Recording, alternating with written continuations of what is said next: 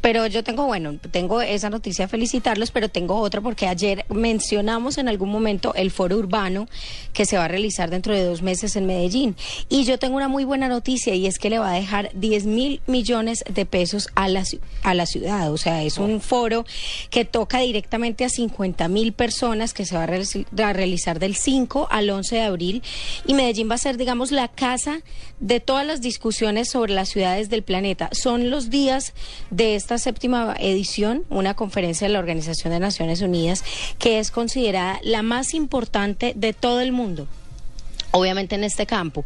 Pero digamos que en septiembre del 2012 eh, se hizo también esta conferencia en otro lugar del mundo, eh, el anterior fue en Nápoles, en Nápoles en Italia, y mucha gente conversaba alrededor de América Latina, entonces por eso año y medio después, la expectativa es bastante alta porque pues está esperando que Medellín sea el centro, el epicentro de tantas conversaciones acerca de América Latina.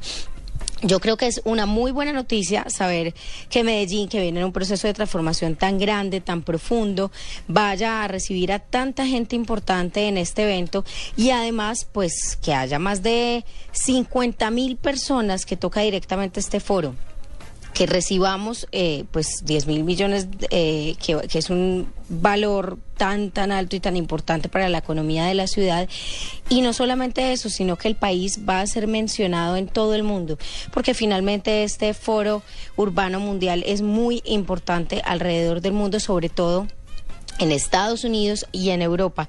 Va a haber una muestra comercial muy bonita, una feria para dar a conocer la ciudad, los países, las innovaciones arquitectónicas, las constructoras. Todo el mundo podrá entrar. Se calcula que además habría alrededor de 110 expositores y que ya todo está vendido. Entonces hay una lista de espera muy, muy grande para que todos puedan exponer, pero no solamente de interés de la gente de Medellín, sino que hay presencia de Corea del Sur, de China, de Japón, de Canadá, de Argentina.